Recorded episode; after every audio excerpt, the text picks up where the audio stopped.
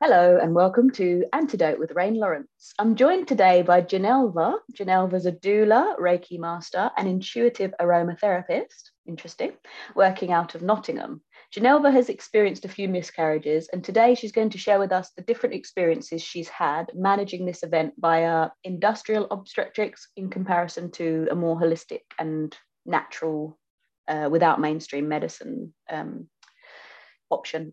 So, welcome, Genelva. How are you? I'm good, thank you. Thank you for having me. Awesome. Sitting in You're so cold. UK, cold UK while you're in Yeah, hot, so it's hot Jamaica.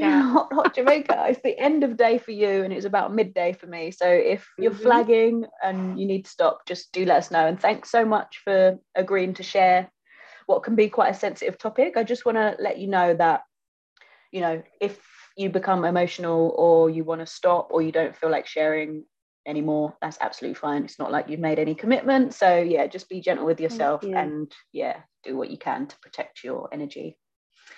Um, so we'll start. Your most recent miscarriage was earlier this month, am I right? Or So it was yes, it, it was this month, and it was probably it was very early. So I'd say probably about a week or two after ovulation. Um, and uh, to give a bit of context to I I generally can tell when I'm pregnant, uh, and that is something that I've been able to hone into since becoming a Reiki practitioner. Um, and I had all the symptoms, you know, tiredness, and um, uh, I felt the implantation, for instance. Um, And I think a lot of it, when it comes to miscarriages, is there's a lot that is controlled by our emotions, mind, not believing. And I think I've had pretty much 10 years of trying to conceive. So I, when I do find out that I'm pregnant, the way I think tends to almost bring this, this the start of a miscarriage, if that makes sense.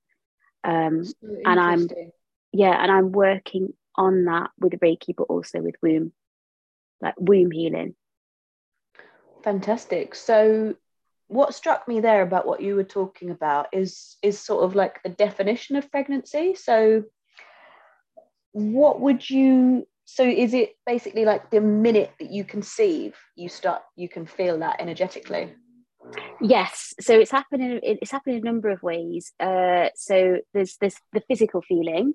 Uh, so whether it's implantation and you, uh, or you, or you physically feel tired or wanting to eat. But I, I have uh, probably for the last sort of five years meditated to to conceive, um, and done some really sort of deep diving sort of meditation. So, for instance, uh, I one of my miscarriages, I was fully connected for probably about two two two weeks with my my baby, wow. and there was just a moment where I meditated, and I had this girl come up to me, and it was like you know it's weird, but it was just uh, we were it, we were among the stars basically, and she just said, "I'm not ready. I'm going," and I was like, "I've got you."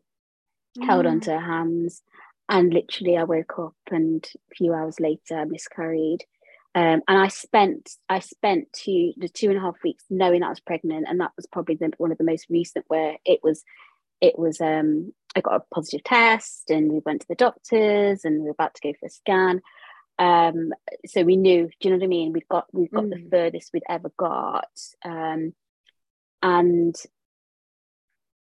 and actually I was fully committed to it, if that makes sense. I was fully aware, I knew I was positive, but the message I got was just, you're not ready, I'm not ready, and I've got to go. Um, and um, yeah, and that's that's what happened. But I used Reiki for that, and that was pretty much uh, probably about six months after I started my Reiki level one. And my uh, my teacher said, you know, it can it can help you to conceive, and it's definitely yeah, it helped it helped me to definitely sort of clear um, a lot of baggage you know a lot a lot of things you think or feel about pregnancy the way i talk to myself actually about it as well Mm. um so yeah that's that that that that was my most recent Um, okay. And then I had an so, ex- sorry. Sorry, would so um, would that be classed as a chemical miscarriage? And can you explain to it, our listeners your understanding of this term? Because that was the first time I come across it actually, a chemical miscarriage.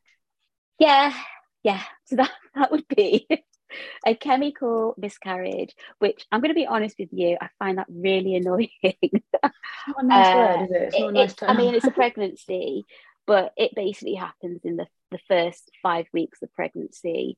Uh, embryos formed, they even say it's embedded in your uterus lining, so implantation has happened. Uh, but they, but I think they call it chemical because it's probably not even begun to develop. Right. Um, and they they they basically are so early they're not realized. And for instance most i say most a lot of birthers they are they become pregnant and they still drink and they still eat what they want to eat. They still do it they, there's just no symptoms. But for me most of my pregnancies i've had the symptoms. You know i felt tired i felt implantation um we might talk about it later but like i used to feel it on a particular side of my body but i realized that that was it was in the wrong location but my body because i'm so connected to it spiritually intuitively i knew when i was uh, so for it to be called chemical it almost says it's not a real pregnancy it is it is yeah it's typical of the sort of medical jargon which is really dehumanizing yeah. and depersonalizing. You're just not peed on a it? stick just not peed on a stick and mm. the H your HCG levels are not high enough for for for uh, they're not high enough for what they see as pregnancy, basically. Yeah, but, but that's very pregnancy. Just yeah, it's this whole thing of like, um, what's that word? Not objectifying, but like there's a criteria. There's a criteria. Everything is yeah, not seeing it holistically. Yeah. So it's like, oh, your HCG level isn't high, so you can't be pregnant. Yeah. But that's just one tiny element, yeah. isn't it? Yeah. So it's making me think about the fact that it's kind of almost twofold, isn't it? When you're a pregnancy. So you need to have fertilization occur and you need to have implantation occur, and then yeah. that will start the growth. Yeah. Um, so do you have you felt so you can feel it as early as the fertilization stage at times? Or is it always yes. the implantation that I would say yes. I can yeah. feel the travel. Um and uh but definitely the implantation. Uh, but what I realized is that for quite a while, um, and this last one, the implantation happened at the base of my stomach. But mm. uh, um, previous to that, and just before the ectopic that I had in May this year, I was feeling it on the right hand side. So actually, every time I was pregnant previously, I think my pregnancies were actually implanting in uh, my fallopian tube that I no longer have. Um, and but but but when you have an ectopic sometimes they you miscarry naturally where the one in May I had that that that was, was was slightly different circumstances. So yes, uh, I felt the whole thing, and sometimes you question it, but you know if you really tune in, if you really work with your womb and your body, you can. Uh, and I think it was easier for me to do because I I was consciously trying to conceive with my ex partner. Uh, where, like I say, some people it just they may want to conceive, but it just happens, and you know, and you're just getting on with your sort of normal day. Yeah, because with the chemical pregnancy, where it's happening very early in gestation, some women wouldn't even uh, realize that they're pregnant. And no, because it's before. It's usually it. before. It's it's usually just before, a week before, or just as, uh, just before, or just at the time that you have your missed period. Okay. Basically, so it can be about sort of and uh, it, from that point to about seven weeks, basically. And seven weeks, I think they say six, seven weeks, they can't always locate where baby is. Um, mm-hmm. So it's fascinating when you speak about your experiences of like actually being visited by this. Do you use the term soul? Does it feel like a soul has entered and you're communing with that soul? It's an energy um, and there's two ways you connect with it it's knowing something is actually within you anyone that's carried a child just knowing there's a being within you um, and there's also when you meditate and everybody has a different outcome when it comes to meditating but for me it really it, and i can't say this happened this ha- this is a, a normal occurrence it was just an experience that i had and with meditation sometimes you kind of it's almost like it was a dream like two weeks later, but the day after, you know it was real. And I essentially had somebody who, in my heart, was my child, and they said they're not ready. And I was like, baby, I've got you. And I went to hold them, and she just disappeared. And then the next day, you just link it to that whole experience, which was that I just miscarried. Um, and I was always trying to tune into the sex of the child as well. I didn't, I wasn't bothered, but I always was just like, and it was that that particular pregnancy, which would which she would have been two years old now, um, which and we didn't expect it either because we were sort of on the brink of brink, but uh, we were just about to go through IVF, and it was two days before I was going to start the IVF process, and we found out we were pregnant. So, like, yeah, out of all of all of my miscarriages, that is just the golden one where it was just we we had a moment. Mm, felt um, connected to her. Completely connected. Meditated every day, twice a day. Did Reiki um, in uh, once a day as well. And when you do that, when you do, when you meditate so consistently, you're on a different plane you're on a mm. different plane you're on a vibration because like what we do day by day is so like low vibrational. When you meditate it lifts you so you can deal with all of that. You get back and you become addicted to it. So i'd like leave my partner watching tv and be like i'm going to go meditate for three hours. So it, it just you know but it, I, haven't done it for ages most of you but at that point i was so connected with my body so connected with my practice that nothing else get in the way. No drinking, you know, I didn't go out and see people. And it, it, wasn't because I was trying to restrict to get my body ready to have a child. I just wanted to focus on desire, me. Yeah. It, and then it was my that's that's it. And there's a song in my head. there's a there's a garage song in my head. exactly. It was. I know the one. Um, that'll be in the show notes. Don't worry. Put the DJ set. Yeah. Um, yeah, it's really fascinating that you mentioned IVF because I was gonna I was gonna ask about whether you've looked into reproductive technologies and have you struggled with conception with multiple partners? So it's and yes. do you know where the, the difficulties are coming from? Is it a semen problem or is it? Uh, it was so their semen was fine. I would say by 30, it was so it's ten years. I had two partners within those ten years, five years each. Uh, the first partner, I would say we probably weren't doing it at the right time, like when, like before ovulation, we weren't doing that all the mm. time. However, we were together for the five years, three of those we were trying to conceive. So I was put forward for IVF because at some point it's got to take, and it wasn't taking at all. I hadn't, okay, I hadn't so even got pregnant. free on the NHS. Got, I did, yeah, but it was through persistence. Okay. I will say that now. You know, the doctors didn't look at me and say, you know, this is what you need to do. I did my research and realized after three years, uh, maybe I should go down that route. Um, at that time, I was sort of mid 30s, like just early to mid 30s. Um, and I, to be fair, I wasn't as spiritual as I am now and hadn't really thought about the interventions and it not being natural and organic. It was just like I wanted to have a child. Mm-hmm. Um, and the process was not brilliant because I also have fight when I when we did get to the point of uh, them investigating why I wasn't conceiving, they said I had fibroids, uh, and uh, I had an operation, mm-hmm. Uh, and they removed one of two. Uh, and then there was a period of probably about four months. They didn't really give you any advice about what to do, but I'd say when they remove your fibroids, you've got to get going with having a child because fibroids grow as we as we uh, every time you have a period, the blood gives that fibroid life. So okay. let's say they removed it, and then I might have had four months where I was just doing what I'm doing, just living life. So then mm. the fibroid or another one grew uh, and my second partner, when it came to the fact that after about a year we couldn't conceive, and I was like, look, I've been here before, went back to uh, the hospital in Sheffield, and they were like, you've got fibroids again. I'm like, well, sorry, but they removed them. They removed them like two, three years ago. Well, no, you've got mm, new ones.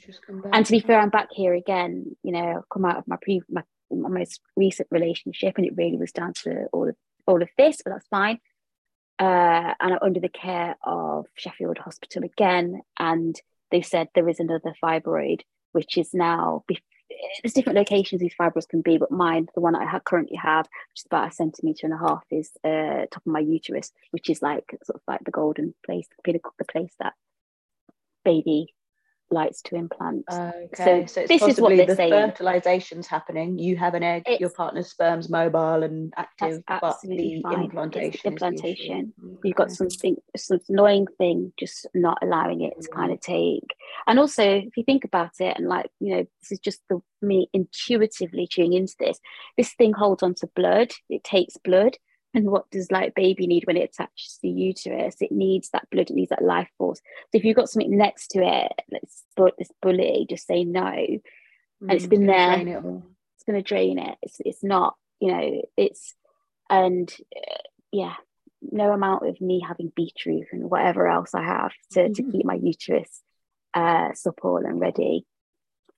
But that's not to say having like fibroids that's one thing to say you can't conceive and that's the thing that that's the thing that I'm moving forward with now. That if I have this elective surgery again and decide to be as quick as I can with trying to conceive, uh, that's one thing. But I might just have to, not might just have to. I'm ready to try and look at what I'm doing holistically, spiritually, to just mm-hmm.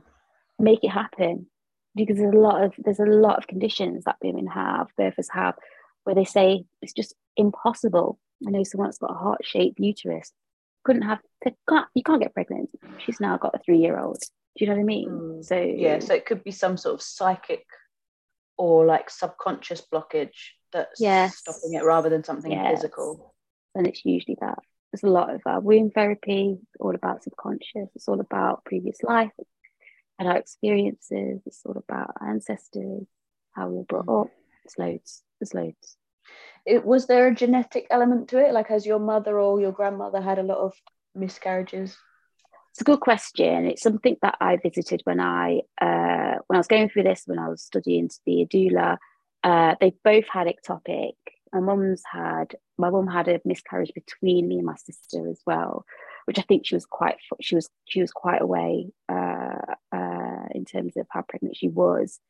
Um, and i think that happened to my grandma as well. So yes but sometimes i wonder you know is this sort of a hereditary thing or is this a almost uh, an experiential thing that we go through as women of color? Does that make sense? Like uh, yeah like been persecuted and legacy. ancestral mm-hmm. legacy and also the things that we go through and we just we just live our lives day by day. But i haven't given myself enough time to sit back and really focusing on that but that is what i want to do in the new year because I just don't think something like this is hereditary because fibroids in particular really it's prevalent in women of color mm-hmm. and they still don't know really why that is. Mm, interesting. Um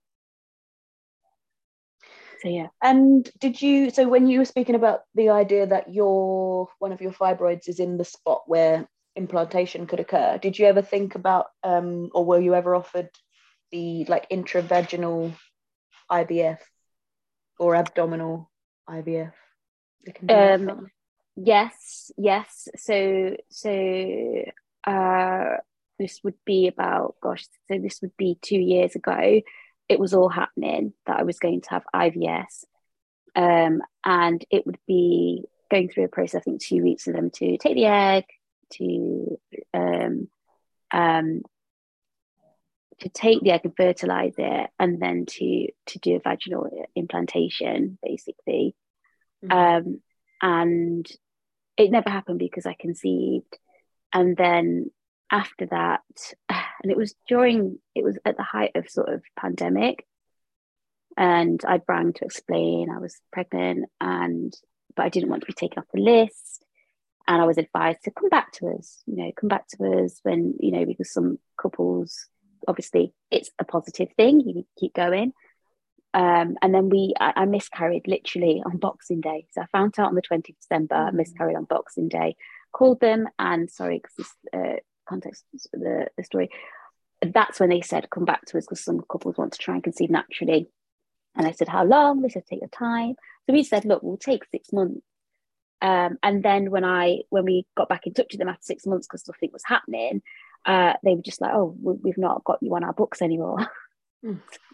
we haven't got a record of the conversation. Nightmare. Oh God. We haven't yeah. got, and I'm like, am I going stir crazy? And I know my partner was sitting next to you, and I made this phone call. Um, and to top that off, at that point, I think about four months after that, I had my what they would say is your third miscarriage, and your third miscarriage. And again, if through research, you can go to the doctors and basically get referred to the miscarriage unit. So they then support you through conception. Which I thought, God, with the IVF and that, I'm set. Do you know what I mean? Mm-hmm. Uh, however, they don't, even though they're in the same room, ward, building, they don't work together. So the IVF decided that they needed to discharge me. So two years of getting to where I was with them to be basically referred to the miscarriage unit, um, which I've gone through a series of uh, uh, exams, including a balloon being put in my uterus to blow it up to see the makeup of my uterus, what's happening. Um, and they've come back and basically said I've got another fibroid. Uh, but now I have to start the process again, if that makes sense. Um, oh God, yeah, it's typical, isn't it? We were speaking just before I pressed record about the importance of when you're dealing with authorities and agencies to get like a paper trail almost because yeah if you say something on a phone call or in person they can you know they've got deniability there and, haven't they so yeah and you know everything i do paper trail paper trail this mm. one time i thought they were really really eh, looking after my I, two days into it i would have been under their care for months mm. and but for me i've just realized without i had to think about how do i not be frustrated? How do i not how do i how do i protect my energy and my emotions and just realize that you know what it was during the height of the pandemic there's so much going on. They were still offering service throughout the pandemic as well. And my phone call it, it just wasn't notarized and the person probably doesn't work there anymore. And it's just yeah. You know typical things that happen in uh, any service but especially in uh, the healthcare service. But it means that it, it, it, it threw me back you know however many years. Mm, uh, such a shame. so, i was really sorry yeah. about that. Yeah. um have you looked at well two things actually um surrogacy or um whether you do you know if you're a new if you're a red mooner or a white mooner? I can never remember which is which but it does have a, an impact on how fertile you are. Okay so red moon white moon I haven't heard about that so please tell me okay. i'm just i'm just on google hang on. I need an assistant to get all this in my earpiece um, and surrogacy um I'm giving myself another two years. And yes, I've thought about all of that. I've thought about, um, I, I would be absolutely happy with surrogacy, uh, adoption, fostering. I've always been like that. And actually, that is something when I was probably in my late teens, I had quite a few friends that got pregnant. And it was, you know, we were scared. We were told by our parents, don't do it. Oh, my, I was told by my mother, do not get pregnant. And I used to at that point say, I'm never going to be pregnant. I, mm. I would be happy to foster and adopt. And I hold on to that because that is how I spoke to myself then. Mm. It's almost like, you know, when you talk to your higher self, I'd already spoken to my 40 year old self as a teenager, fearful of not being in the situation that my friends were in. So I don't know if white moon or red moon at that, but I I believe that that's what I'm trying to break. That I created mm, almost yeah, my legacy in terms of child child childbirth. Mm. Um, surrogacy and everything else. I've never been opposed to it. I'm always for it. But I've almost given myself. I'm now 41 um, and I've given myself a few more years, and not because there's like their shelf life of you know where because I am geriatric pregnancy. I was told that as well. not yeah. the G word, Genelva. Not the G I can't believe yeah, it. No, I can't believe it. I've got it. I've got it as something to say to you, like these trigger trigger terms, which is just like, what's wrong with you? Like I'm too. If I if it's two years ago, I'd be cool. I'm in this, I'm now in this basket of geriatric. And it's like, actually, what is geriatric? I'm a very fit, regardless of whether you go to the gym and all this stuff. It's just a term that almost dampens, it, it puts pressure on what you're doing. And if you're able mm. to do it in the right way. Yeah. Um, but yeah, sorry, because I've digressed. I the problem was the partners I was with, they didn't want to oh, do they're that. not for surrogacy. Okay. No, the first person, my first partner, just I think I was too young to even consider it with him. I presented it to him, but it was just like, no, we'll keep going. Second, you know, he's a bit older than me, but he's just like, even IVF for him was weird. He's just like, this is like Mm. just not natural. I'm like, it's not Yeah. natural, no, but it's potentially the only way we've got. And when we got over that, uh, when I talked to him about surrogacy, it's just like, well, it's not going to be my child. And actually, he didn't want to adopt or foster, which is not the reason that we broke, a relationship broke down, but I just felt like I just needed to be with somebody. Hard because it's like, I don't know, just need somebody that would look at all the options that you you had if you didn't Mm. have any. But at the same time, I couldn't, Yeah, I, couldn't, I had to appreciate difficult. where he's coming from. Of course, yeah. be with somebody else's child. um, everybody has their own perspective on it, and I'm kind of because I haven't had to really tie my I don't know what the term is, but I haven't really had to choose one whether I feel okay with it or not. But I do feel like I worked in a, a fertility treatment clinic for a couple of weeks as part of my training, um, Mm. and it, there was something that didn't sit very well with me. But then I haven't had trouble conceiving, so you know it's Mm. very easy, very easy for somebody who hasn't struggled to get pregnant to say, "Oh, it's unnatural and it shouldn't be."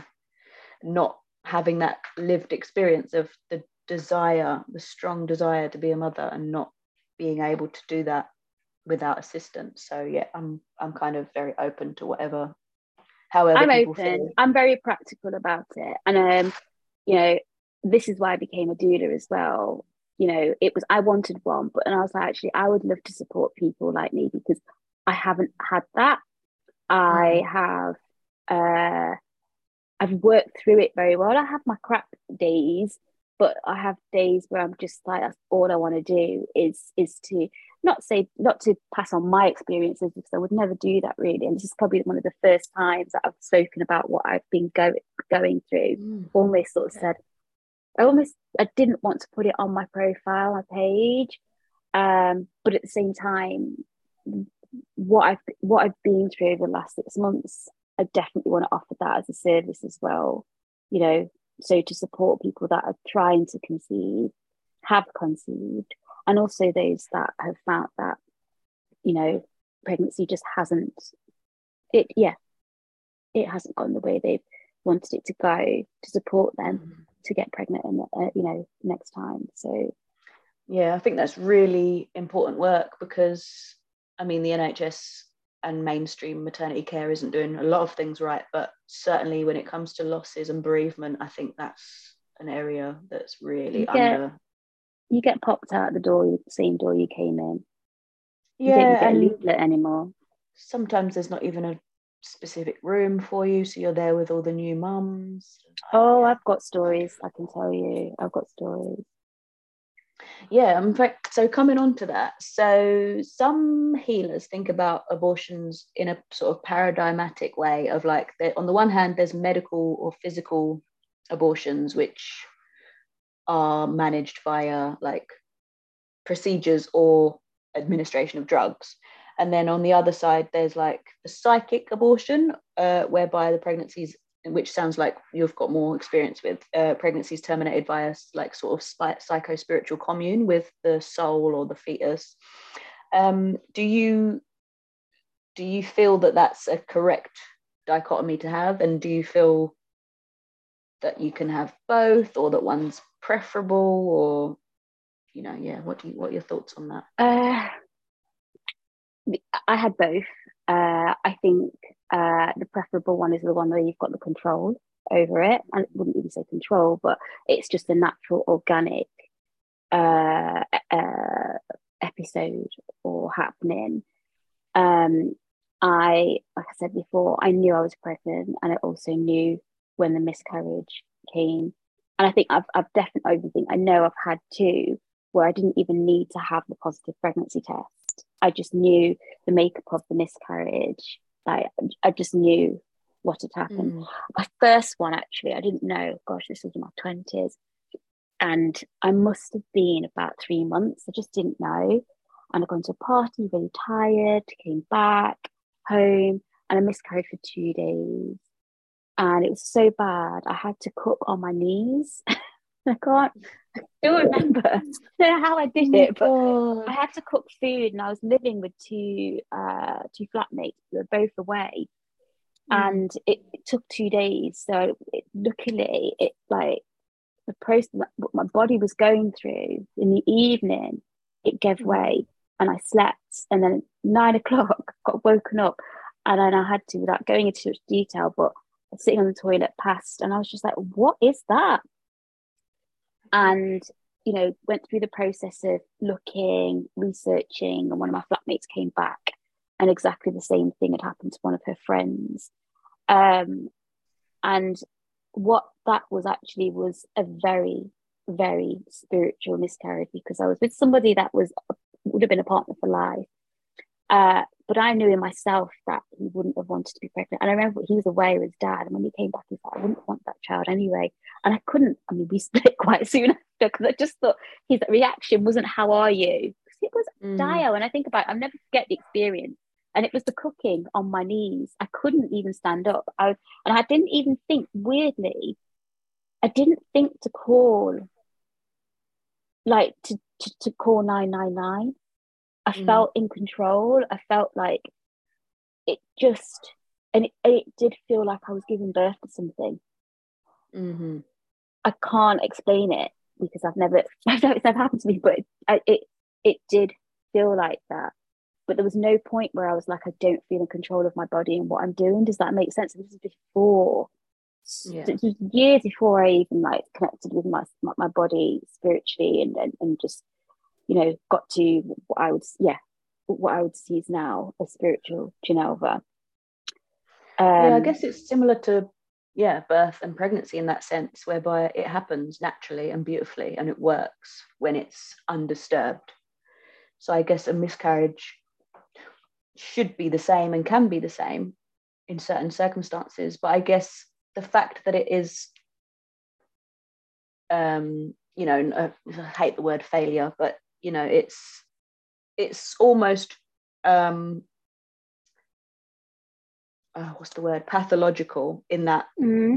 it's a pregnancy that doesn't get to a mm. labor and the delivery of a of an infant so i guess it would always it's always dragged into that obstetric idea because mm.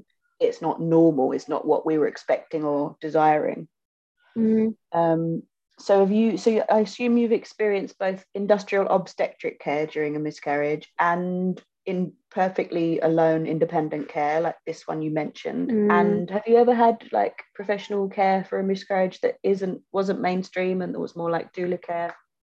Yeah um so i haven't had doula care but i've but my ectopic in may that involved being in the hospital uh being under the care of the hospital uh, and I would say the care was 50 50.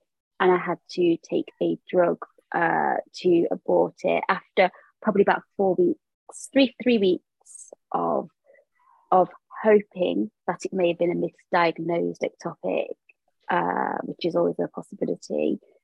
Um, and I had to take methotrexate, which is an anti cancer drug, but it also plummets, plummets your or cancer reducing drug, it plummets your folic acid as well. So once you've mm. taken it, there's like a three or four month period where you just should not conceive because they've okay.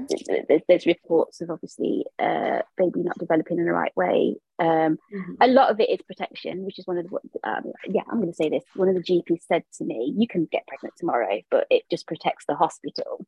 That we say three months because this, you know, after obviously uh, going through this process and being told I've got to wait three months, three to four months to, to then try and conceive and then be careful. So to wait even longer, I think somebody, one of the nurses said six months. I'm just mm. like, no, I can't wait six months. I haven't got that time.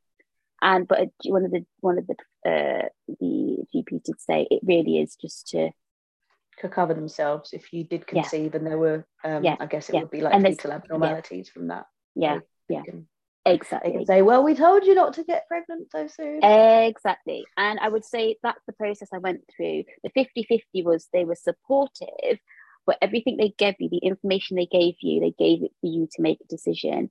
I questioned everything. You know, I asked if I could have an elective elective surgery uh, because the point was that they could not see uh, the pregnancy, uh, and they they basically said that it wasn't a what do they call it? This is not a real pregnancy, um, and but at the same time they did not want to go forward for an elective for elective surgery. Uh, they would rather do the surgery if it was an emergency, which it turned out to be. Because methotrexate, I think it's something like the 70% chance when you have the first injection, it works. And I think you can have up to two. Um, so the first week I had, uh, the first lot I had was about a week, and they checked my, they kept an eye on my HCG levels. I went pretty much every other day, for blood tests. And oh, okay. Then, so you were at home for a large part of it. I was at home. Yes, I yes, I wasn't in the hospital. I was I was the outpatient. Sorry, mm-hmm. an outpatient, uh, which most people, unless unless you're in really like, because I wasn't in any pain as well. I felt okay. Uh, there was an ache on my side, my right side, but I just thought just implantation, it's baby growing. But that was mm-hmm. essentially pregnancy. A baby was growing in my fallopian tube. Uh, how many that, weeks was this? Was it quite an I early... was, yeah, I was six and a half weeks uh, when I just started to start, sort of bleed a bit, and then I had a really good nurse who just like, with your history, we're going to send you straight to hospital, which which doesn't always happen for a lot of people. I tell you, there's there's, a really good misdiagnosed ectopic pregnancy Facebook page, which was like my my go-to and it was such an amazing community. And there are some ectopics that actually do become they are they end up being true real pregnancies. It's just they cannot see the baby or for some miraculous reason baby moves. Um, baby can be in completely different places as well and implant uh, in completely different places uh, apart from the uterus. And so I was hoping, I was holding on to that. Mm-hmm. Um, and I've completely digressed. What was I saying? um, so this was about the methotrexate and with and being an outpatient. Yeah, so it, it was sorry, it was it was being an outpatient, but I had to basically go, and I was living forty minutes from the hospital, so I had to go every other day. Hadn't told work, didn't want work to know what was going on, and that was probably about two two weeks and then i went back second week and they were just like it's not your hcg levels are actually still going up but they were still low enough for them to say it wasn't a true pregnancy essentially i was still pregnant it just wasn't the based on the, the weeks it didn't match what the you know criteria was of H- yeah. the, the hcg level so they then said do you want to and it's the way they worded it it's like do you want to take another shot of methotrexate. It's not we think you should. It's not your life is in danger because of this. It's not, you know, these are the the statistics we have of women. There was absolutely nothing they could give me to say this is the right decision. I had to make the decision for myself. And holistically, it just didn't sit well with me at all. To take the I actually, one it didn't sit well with me.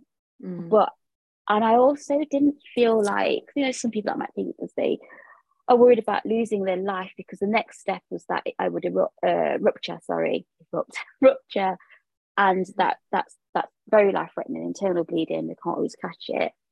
Um, and I just I think at that point I'd probably been going to hospital for about two and a half weeks every other day. 40 minute drive. Partner was working, so sometimes I had to do it myself. There was one day I was in hospital uh, for about six hours, and there was a woman that I think was rupturing. They left her in a, a, a, a wheelchair. Uh, they, they just left her to, for someone to see her, but there was no one about, and she was in absolute agony. So when you talk about being in a space where there are women that uh, or birth people that have, have had babies or pregnant, I saw it all. You know, I was mm. sitting in a waiting room with pregnant people, partners, knowing that I was losing mine. And but the, the most harrowing was this woman and the crying. And I had to actually get up and say, I'm sorry, but she's in absolute agony. And because she was crying so much, they put her into one of the side rooms just oh to. So they didn't actually yeah, so relieve her in any way. They just put her exactly, mm. exactly. Um, but yeah, I took the second, um, and then and that didn't work. Uh, I was in pain a week later. I thought it was just normal, but my energetically some... passing anything during this? No, I wasn't. I wasn't. I wasn't. It all no. started. I, I I bled very lightly at six and a half weeks and nothing else. I had a little bit of an ache on my right hand side, uh, where the pregnancy was, where baby was, and but I wasn't in any pain. It was a second methotrexate where, and it hadn't even worked because they said you might be in pain, and that's why I just took the pain. But there was a day, the second day, I was just like, this doesn't feel right, and I took myself, my, I had my partner to, to take me into the hospital, um, and they they scanned me, uh, and I asked them a day before if they would scan me because I just, I just there was something didn't feel right, and they wouldn't. Hmm. But this time around, they did. It's almost like I walked in again a day later. Do you know what I mean? I'd already said to them, it was like red flags. I don't feel right. And they had been there for these five hours, seeing all this stuff. And actually, I think what happened is I ended up leaving because I was there for so long. I'd got to the end of my tether. Does that make sense? Mm, so I just yeah, left. The next day, you know, hindsight's a wicked thing, but I was just like, right, I've got to go back because I left and I shouldn't have left, but six hours I need to eat and uh, basically I had a slow rupture. And the doctor, it's about five o'clock in the afternoon or evening. The doctor was just like, look, we've got a team, and it's a slow rupture, which means we can see what we're doing because most people, when it comes to rupture, it's like gushing. They've got to go fast, gushing. Mm. And so I was very, very lucky. Uh, but yeah, I had to have uh, the operation Okay, um, so is that laparoscopy? So you, you, lose you so you lost that tube? Mm-hmm. They try and save it if they can, but mm-hmm. I had said to them I want them to remove it because most of my pregnancies before that, if not all of them, I felt it in my right side. So right. intuitively, I realized that actually I've always been having ectopic pregnancies, but the ectopic pregnancies can naturally miscarry okay. as well as having this medical intervention. So mm. I never heard yeah. of methotrexate. That's that's really interesting because yeah, I've heard of like misoprostol and those ones that are more acting on hormones, but this is mm. about folic acid. So it's a mm. cancer treatment that they're repurposing.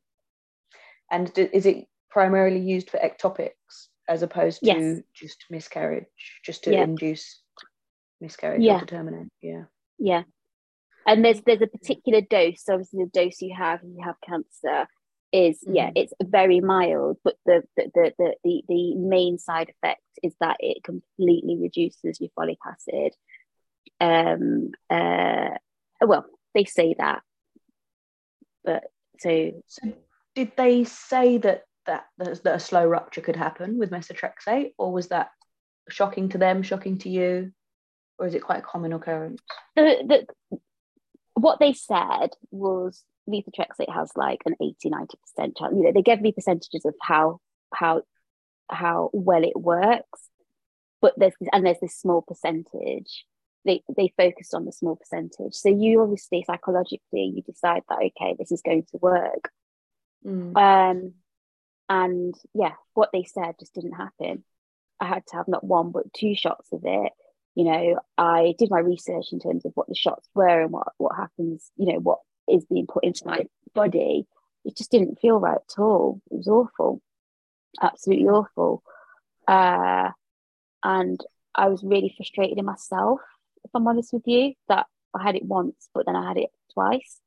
And then mm, originally i, I like said when you've started you kind of are on that you, you're on that now, train. you, you are mm. literally yes thank you. You're on that train and it's not that you don't care but i was like done. I was exhausted. I was still going to work as well. I only told them uh, one of my colleagues at work i think about four days before the rupture. Mhm. Um, and I've been going through it for about three and a half weeks, going to meetings and, you know, not, yeah, acting normal, but keeping it together actually, Mm. because, it, you know, your emotions are there, you're trying to be strong. Partner was strong enough, but he was, you know, concerned, worried. And I think it's when it's happening to you, you can't explain it to a person. Do you know what I mean? Like it, when I needed to, when the emotions got too much, when I actually became really vulnerable, and that was sort of after it, like after the operation, I just, yeah, that's when I realized the extent of what I was going through and what I was told. And I don't think the care was terrible. I just don't think they gave enough.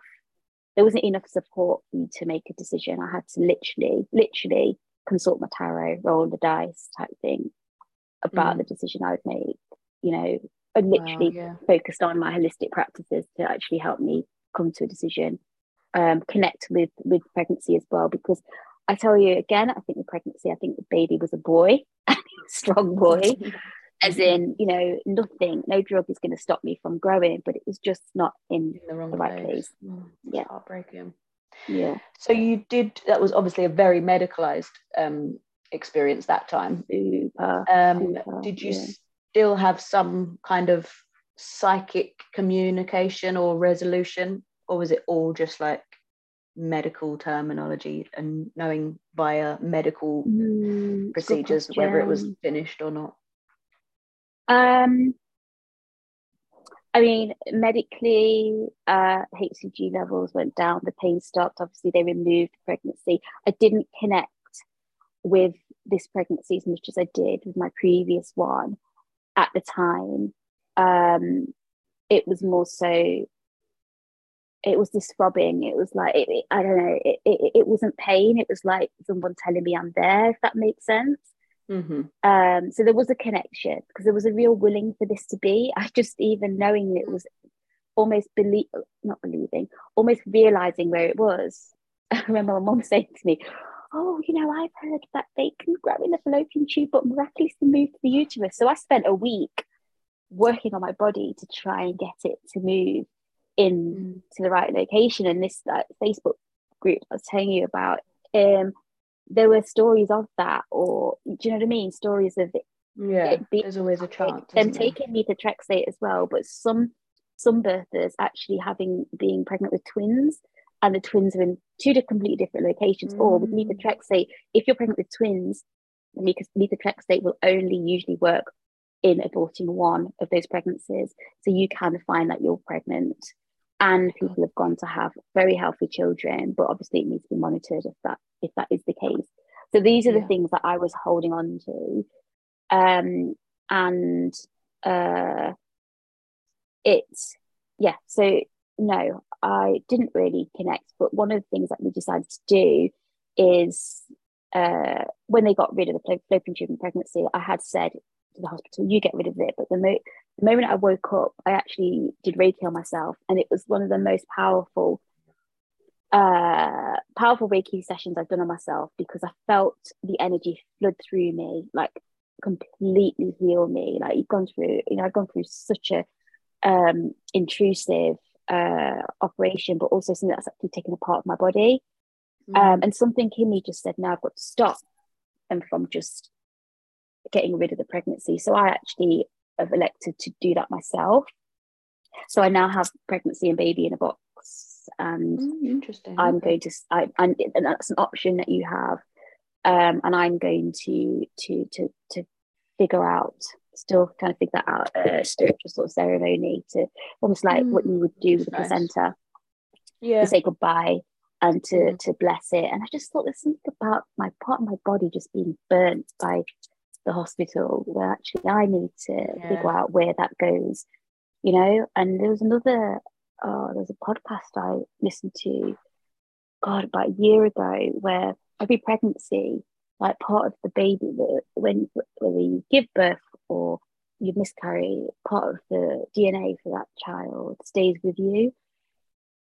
So there was just mm. something where I was just like, I've got to keep the control. Yes, that's very true. Yeah, I've heard that it can stay for like 18 years, but I don't know if that's if they if it goes to term and results in a live birth, actually. Yeah, you'd have a lot of insane DNA floating around in you. Just got every child, every child. There's an imprint. There's a, there's a yeah footprint. Mm. Wow. So you've had, you've told us a, quite a lot about the very medicalized version. Mm. Um, would you care to tell us more about the the less medical versions and the difference and what made you like were you frightened to opt out and do it alone or was it very clear that this was actually doable and it would result in you know you wouldn't be harmed i think i'd probably have to go back to the most earliest one because i just didn't know what that was but i uh i I didn't know what I was experiencing when I was having that miscarriage. Like two days, I was bleeding a lot, and uh, like I say, I couldn't. I I couldn't walk. I was crawling along the floor. Um, and I just knew. It, I don't know. It was almost. It was completely intuitive. I knew when I needed to eat. I knew when I needed to drink. I didn't know I was having a mis- I just in my family, my mum and my grandmother have had hysterectomies because they've just had really bad uh, periods. So I just and it was at a similar age to me, sort of mid twenties. So I just thought this was the start of that. So I just I just held on to my strength uh, and uh, my intuition and knowing and just listening to my body. And like I say, it was like birthing because it just stopped. There was literally a moment at nine o'clock the first night, and I'd gone through it. I must have got home from my friend's party at about midday.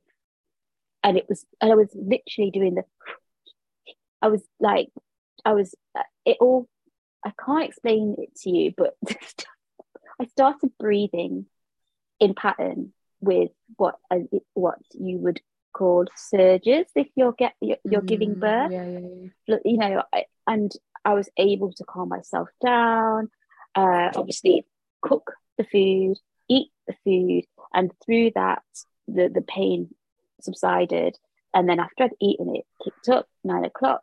It stopped. I went to sleep, and I couldn't believe it. Like nine, ten o'clock the next day, started again, and I sat on the toilet and almost similar to when you give birth, sometimes you sit on the toilet to get your body into a particular position. I did that and I did that for probably about two hours. And then when I saw what I saw, it was like, okay, this is a bit weird. And you know what, that miscarriage, I was giving birth. I was giving birth, wasn't I? Basically. Yeah, and what was really sad is I took it out the toilet. I remember this. Uh, didn't know what what the hell I was looking at to then flush it. I remember that it took me a while. And then about an hour later, uh, one of my flatmates came and just said, Yeah, I think you've had a miscarriage. Uh, and I think if she'd have come an hour or two before, it would have been a completely different story. Do you know what I mean? Yeah, I don't even like... know. I don't even. Yeah, I'd say I was three months, but I could have been even further gone. I just yeah. But Mm, similar to birth, it's like you needed and deserved somebody there who is a professional in that they understand what's going on and they are mm. Knowledgeable, but isn't a professional in that they're going to like want to me- medicalize you and micromanage it.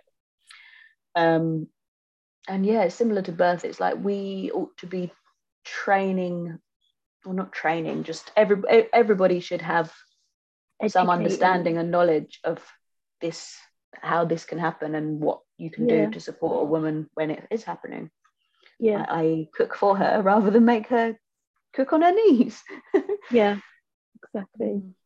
bless you um i have never done it but i'm told that you can order like certain drugs misoprostol particularly online certainly in america were you ever tempted to just like acquire what you needed or even try natural versions of, of those drugs and just self-administer and complete the procedure um, like at home or in the place of your choosing? No, Do you think that never. should be an option or more accessible for people? Mm. Look, it's a hard one. It's a really hard one. I think it it really does depend on a person's circumstances. I think uh, it's a beautiful thing to bring life into this world, but I think circumstances can mean that you're just not in a position to do that. Um, if it was me, no.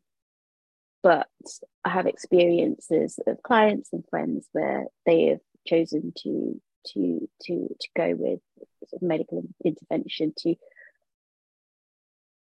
to approach a, a clinic to use it. Ordering it online, I think it gives a little bit too much. It, beca- it becomes a little bit too much available. It, it becomes too available to people if they decide that they've made the wrong decision. Mm, I see what you mean. It's kind So of it gives um, the barriers power, to entry are too low. freedom, might- but the barrier Mm. is your GP is the is a, the professional in the like Mm, putting my fingers up, but it's somebody to Mhm. ask you to consult with you to say, are you sure you're making the right decision? Um, you know, I have a sibling who's pregnant very young age, and you know, everyone was like, no, you shouldn't have a child. Wanted it, and then later down the line, literally a few months, and she was quite far gone. She was just like, I'm gonna, I've got to do it. But she made the decision. If that makes sense, and she had time to think Mm. about it. It was a little bit later than she would have wanted to. It's that's a really hard question because your question is, should it be available online for people to just order it like you're ordering something off Amazon? Then I don't think Mhm. so. I do think you need to have support of a doula, of somebody that is holistically, intuitively connected, able to to to help you sort of deep dive into why you're going to do this. Mm. Um, yeah. and that That could be a nurse or a doctor as well. But I think there just just needs to be a something in the way of the decision. Yeah, just to give you pause to reflect and Yeah, yeah, make the right Yeah. choice for you. because that sibling I talk about, there's regret. There's regret Mm. from that decision. Mm. Do you know what I mean? Now, Yeah. Yeah, so it's not really it's not so much on a on a health or potential for harm of taking the drug unsupervised, but it's more that the decision to to take the drug. yeah, you you just need some somebody to talk to. Mm. when I think about the methotrexate, I didn't have anyone. Do you know what I mean? I had myself knowing because of of my experience, because of being a doula, I, I was able to research or you know, do you know what I mean? Or talk to the, get be be a part of the right groups. But there's a lot of people that wouldn't have been able to do that. They'd have just Mm. been like, okay, I trust you. I'm going to take it. I didn't Yeah. take the drug because they told me to. I took the drug because I thought it through and I decided that this was the option. It wasn't the option I wanted, but it was the option that I needed to to move forward, to Mm. not have to go in every other day and take blood tests. And do you know what I mean? I had those, Yeah. Like almost like enough is enough. I had to. Sure. Mm. Oh, thank you so much. Um, it's been a great chat. I would like to just um, I was looking at the red mooner and white mooner, wasn't I? And I didn't Yeah. get around to explaining that. So let me do that before we say goodbye. And try and get it right as well, because it always confuses me. So you well, you can be you can have your cycle anytime in the moon phases, but often a woman is either a red mooner or a new mooner uh, or a white mooner. So the white moon cycle is when you menstruate. Hang on, try and get it right. yeah, so a white moon is when you menstruate with the new moon. So we recently had a. Did we just have new moon? moon? Interesting. We've Yeah, we just had uh, new moon. No, we just had full moon, didn't we? So mm, new um, moon's coming. yeah, so the next next new moon is going to be in Capricorn on the 23rd of December. So if you happen to menstruate then, you're what's called a white moon cycler. I'm just and they look at my are- cycle. yeah, have a little look. They are Twenty fifth, more twenty fifth. okay. So you're a white moon cycler. We have it here. All right, First. writing it down. Yeah. the internet. Right. um, whereas somebody who has their period at the full moon is what's called a red moon cycler. And so a white moon cycler is more to do with, hang on. yeah, more to do with fertility and childbearing, whereas the red moon cyclers are more to do with like the collective and kind of mothering the world as opposed to mothering one individual infant. So, Interesting. Yeah. Right, I'm going to do my research on that. Yeah, it's pretty cool. And but obviously, yeah, you may just fall randomly in the middle of the in the middle in moon cycle yeah. and not be either of those. But yeah, it sounds like you might be a night mooner. You're welcome, and thank you so much for sharing. Um, and I hope it wasn't too upsetting to to relive it all and just be gentle with yourself this afternoon or this evening. Thank you. It's been super cathartic, actually. A few things that come oh, good. Thought, yeah, I think we we are much stronger than maybe we're given credit for, and actually, you know, death is a part of life, isn't it? And loss is a part yes. of life. So Amen. you can't be too upset because we have so much that's wonderful and that we're thankful for. So yeah, yeah. I hope you feel that. All thank right, Genelva, thank you so much. Talk soon. Take care. Bye. Bye.